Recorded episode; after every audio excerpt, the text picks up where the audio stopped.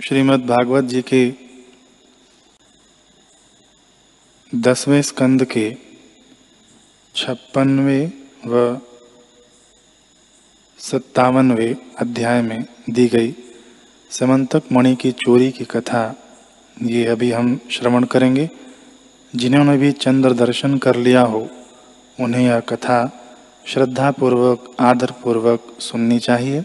इससे देखे हुए चाँद का दुष्प्रभाव नहीं पड़ता है, कम पड़ता है, या कहें नहीं वत हो जाता है।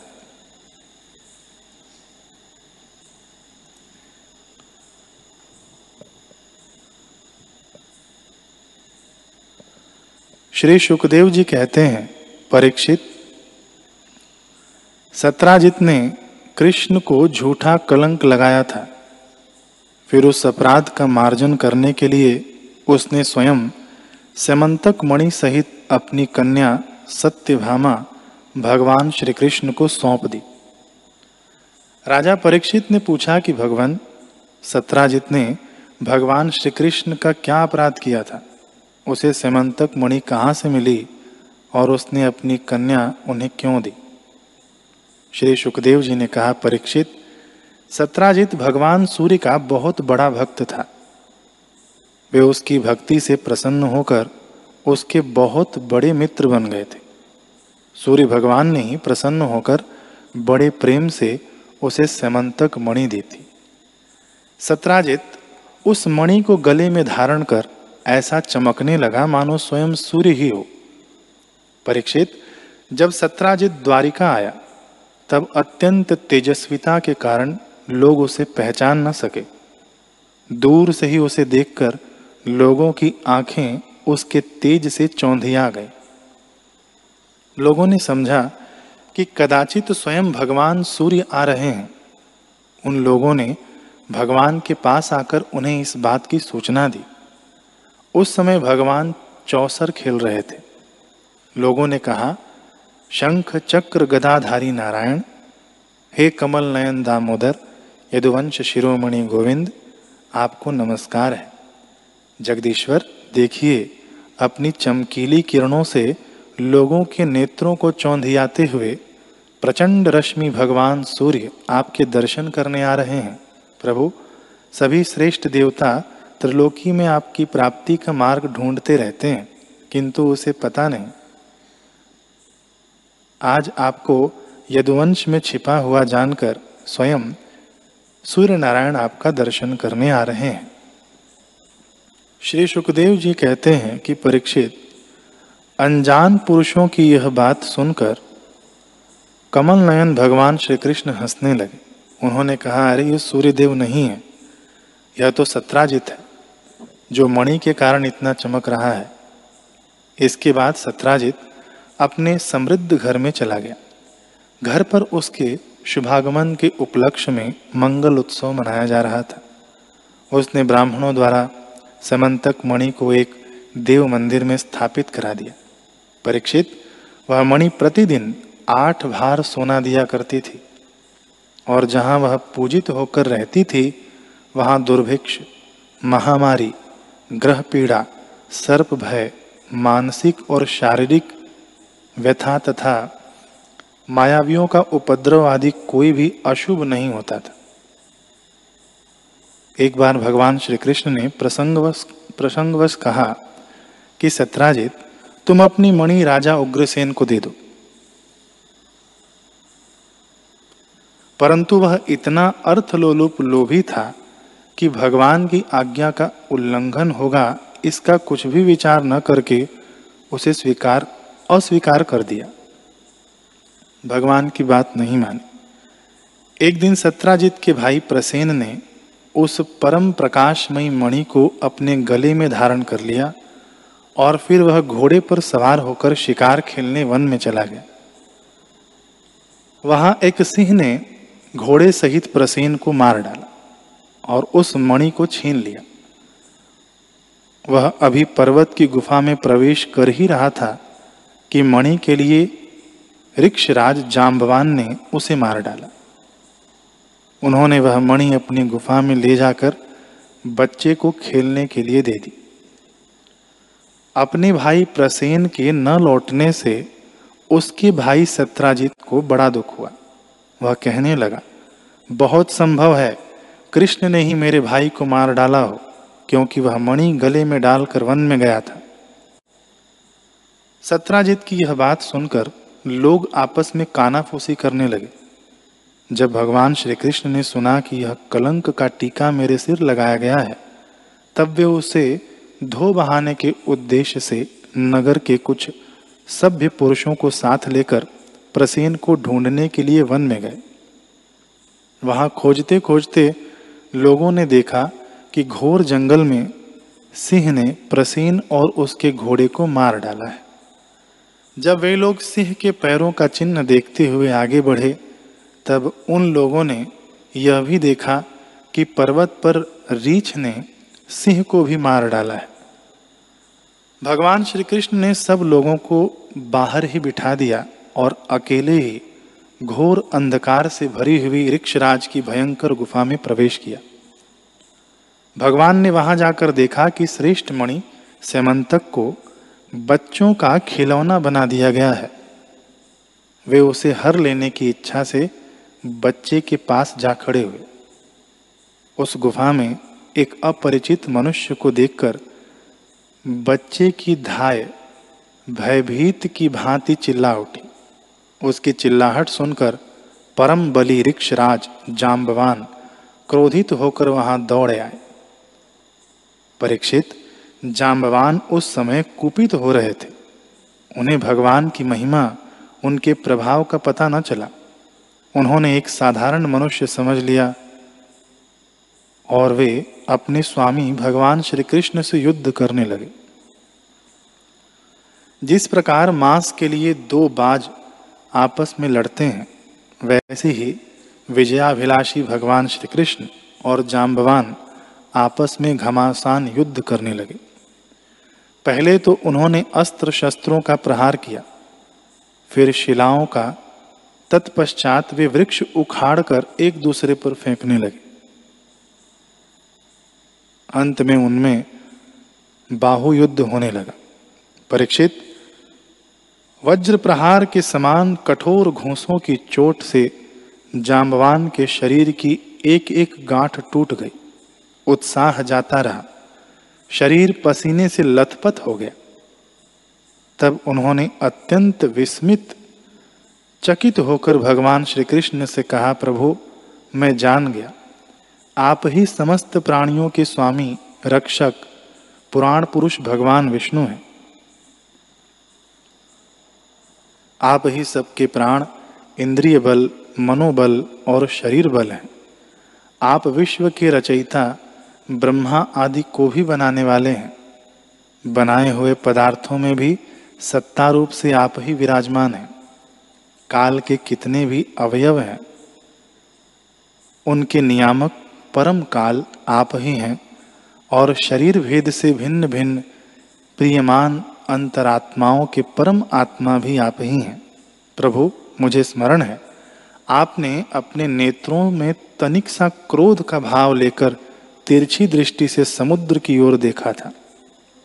उस समय समुद्र के अंदर रहने वाले बड़े बड़े घड़ियाल और मगरमच्छ शुद्ध हो गए थे और समुद्र ने आपको मार्ग दे दिया था। तब आपने उस पर सेतु बांधकर सुंदर यश की स्थापना की तथा लंका का विध्वंस किया। आपके बाणों से कट कट कर राक्षसों के सिर पृथ्वी पर लौट रहे थे। अवश्य ही आप मेरे वे ही राम जी श्री कृष्ण के रूप में आए हैं। परीक्षित, जब ऋक्षराज जाम्बवान ने भगवान को पहचान लिया, तब कमल नयन श्री कृष्ण ने अपने परम कल्याणमयी, शीतल कर कमल को उनके शरीर पर फेर दिया और फिर अहेतु की कृपा से भरकर प्रेम गंभीर वाणी से अपने भक्त जाम्बवान जी से कहा, ऋक्षराज हम मणि के लिए ही तुम्हारी इस गुफा में आए हैं। इस मणि के द्वारा मैं अपने पर लगे झूठे कलंक को मिटाना चाहता हूँ। भगवान के ऐसा कहने पर जाम्बवान बड़े आनंद से उनकी पूजा करने के लिए अपनी कन्या कुमारी जाम्बवती को मणि के साथ उनके चरणों में समर्पित कर दिया। भगवान श्री कृष्ण जिन लोगों को गुफा के बाहर छोड़कर गए थे, उन्होंने बारह दिन तक उनकी प्रतीक्षा की। परंतु जब उन्होंने देखा कि अब तक वे गुफा से नहीं निकले, तब वे अत्यंत दुखी होकर द्वारका लौट गए। वहाँ जब माता देवकी, रुक्मणी, वसुदेव जी तथा अन्य संबंधियों और कुटुंबियों को यह मालूम हुआ कि श्री कृष्ण गुफा से नहीं निकले, तब उन्हें बड़ा शोक हुआ। सभी द्वारकावासी अत्यंत दुखित होकर सत्राजित को भला बुरा कहने लगे और भगवान श्री कृष्ण की प्राप्ति के लिए महामाया दुर्गा देवी की शरण गए। उनकी उपासना करने लगे। उनकी उपासना से दुर्गा देवी प्रसन्न हुई और उन्होंने आशीर्वाद दिया। उसी समय उनके बीच में मणि और अपनी नववधु जाम्बवती के साथ सफल मनोरथ होकर श्री कृष्ण सबको प्रसन्न करते हुए प्रकट हो गए। सभी द्वारिकावासी भगवान श्री कृष्ण को पत्नी के साथ और गले में मणि धारण किए हुए देखकर परम आनंद में मग्न हो गए। मानो कोई मर कर लौट आया हो। तदनंतर भगवान ने सत्राजित को राजसभा में महाराज उग्रसेन के पास बुलवाया और जिस प्रकार मणि प्राप्त हुई थी, वह सब कथा सुनाकर उन्होंने वह मणि सत्राजित को सौंप दी। सत्राजित अत्यंत लज्जित हो गया। मणि तो उसने ले ली, परंतु उसका मुँह नीचे की ओर लटक गया। अपने अपराध पर उसे बड़ा पश्चाताप हो रहा था। किसी प्रकार वह अपने घर पहुँचा। उसके मन की आँखों के सामने निरंतर अपना अपराध नाचता रहता। बलवान के साथ विरोध करने के कारण वह भयभीत भी हो गया था। अब वह यही सोचता रहता कि मैं अपने अपराध का मार्जन कैसे करूँ? मुझ पर भगवान श्री कृष्ण कैसे प्रसन्न हो? मैं ऐसा कौन सा काम करूँ जिससे मेरा कल्याण हो और लोग मुझे कोसे नहीं? सचमुच मैं अदूरदर्शी क्षुद्र हूँ। धन के लोभ से मैं बड़ी मूढ़ता का काम कर बैठा। अब मैं रमणियों में रत्न के समान अपनी कन्या सत्यभामा और यह समंतक मणि दोनों ही श्री कृष्ण को दे देता यह उपाय बहुत अच्छा है। इसी से मेरे अपराध का मार्जन हो सकता है और कोई उपाय नहीं है। सत्राजित ने अपनी विवेक बुद्धि से ऐसा निश्चय करके स्वयं ही इसके लिए उद्योग किया और अपनी कन्या तथा समंतक मणि दोनों ही ले जाकर श्री कृष्ण को अर्पण कर दी। सत्यभामा, शील स्वभाव, सुंदरता, उदारता आदि सद्गुणों से संपन्न थी। बहुत से लोग चाहते थे कि सत्यभामा हमें मिले और उन लोगों ने उन्हें मांगा भी था। परंतु जब भगवान श्री कृष्ण ने विधि पूर्वक उनका पाणी ग्रहण किया परीक्षित, भगवान श्री कृष्ण ने सत्राजित से कहा कि हम समंतक मणि न लेंगे। आप सूर्य भगवान के भक्त हैं, इसीलिए वह आपके ही पास रहे। हम तो केवल उसके फल के, अर्थात उससे निकले हुए सोने के अधिकारी हैं। वही आप हमें दे दिया करें। सुखदेव जी कहते हैं कि हे परीक्षित, यद्यपि भगवान श्री कृष्ण को इस बात का पता था कि लाक्षाग्रह की आग से पांडवों का बाल भी वाका न हुआ है।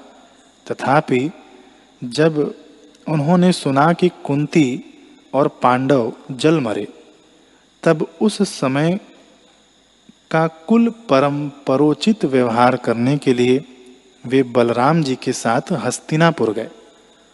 वहाँ जाकर भीष्म पितामह, कृपाचार्य, विदुर, गांधारी और द्रोणाचार्य से मिलकर उनके साथ संवेदना, सहानुभूति प्रकट की और उन लोगों से कहने लगे कि हाय हाय, यह तो बड़े दुख की बात हुई। भगवान श्री कृष्ण के हस्तिनापुर चले जाने से द्वारिका में अक्रूर और कृतवर्मा को अवसर मिल गया।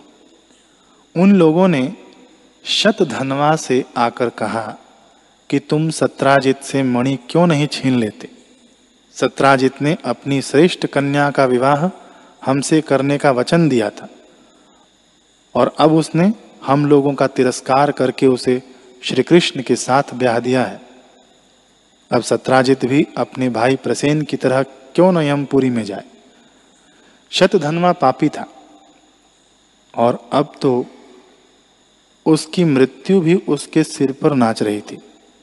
अक्रूर और कृतवर्मा इस प्रकार बहकाने पर, अक्रूर और कृतवर्मा के इस प्रकार बहकाने पर, शतधनवा उनकी बात में आ गया और उस महादुष्ट ने लोभवश सोए हुए सत्राजित को मार डाला।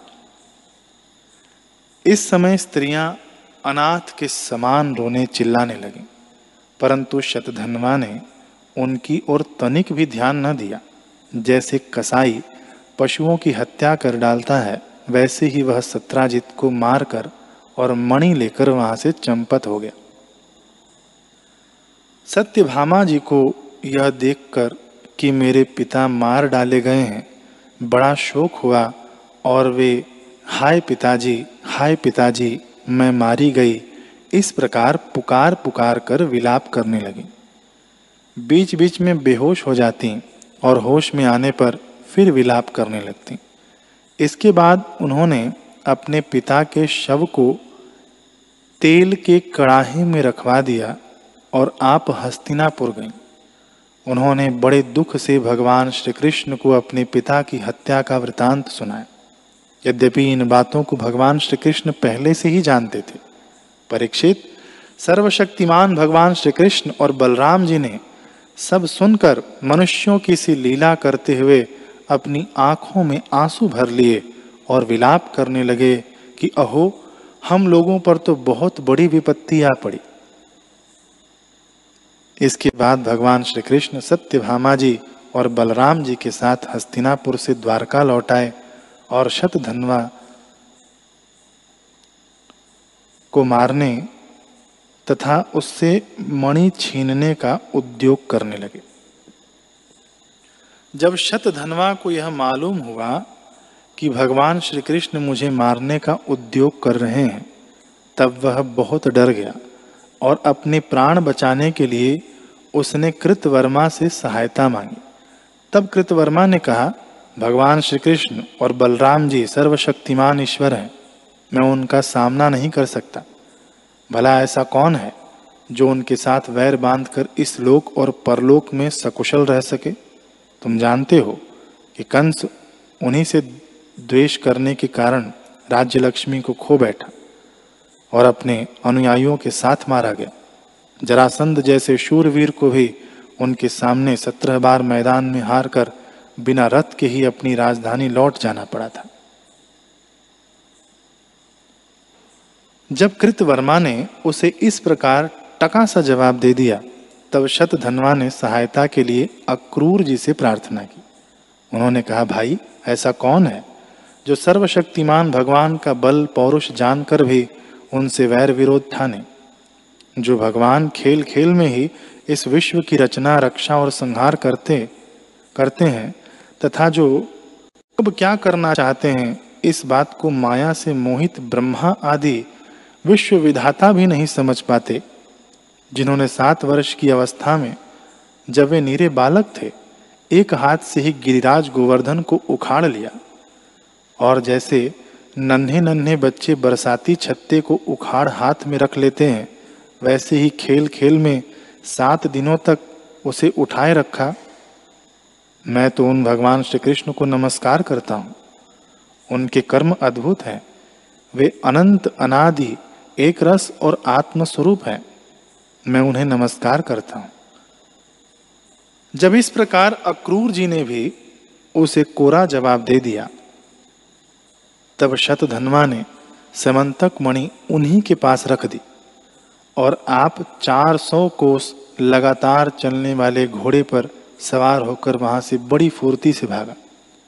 परीक्षित, भगवान श्री कृष्ण और बलराम, दोनों भाई अपने उस रथ पर सवार हुए जिस पर गरुड़ गरुड़ चिन्ह से चिन्हित ध्वजा फहरा रही थी और बड़े वेग वाले घोड़े जुते हुए थे।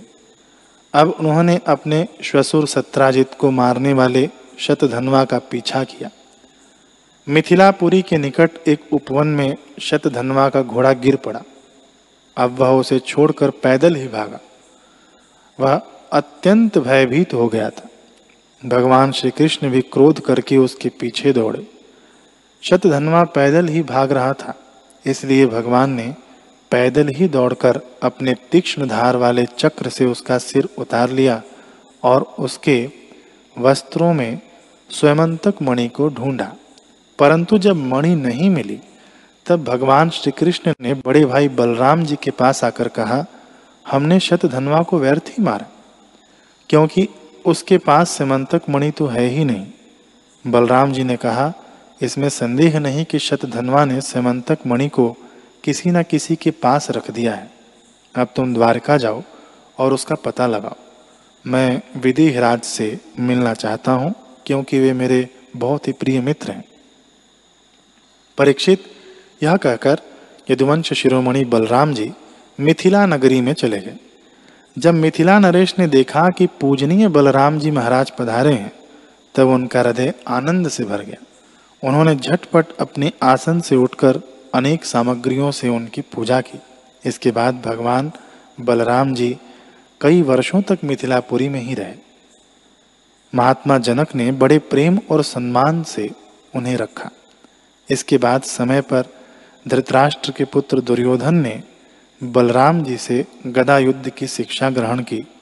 अपनी प्रिय सत्यभामा का प्रिय कार्य करके भगवान श्री कृष्ण द्वारका लौटाए और उनको यह समाचार सुना दिया कि शतधनवा को मार डाला गया, परंतु समंतक मणि उसके पास न मिली। इसके बाद उन्होंने भाई बंधुओं के साथ अपने ससुर सत्राजित की।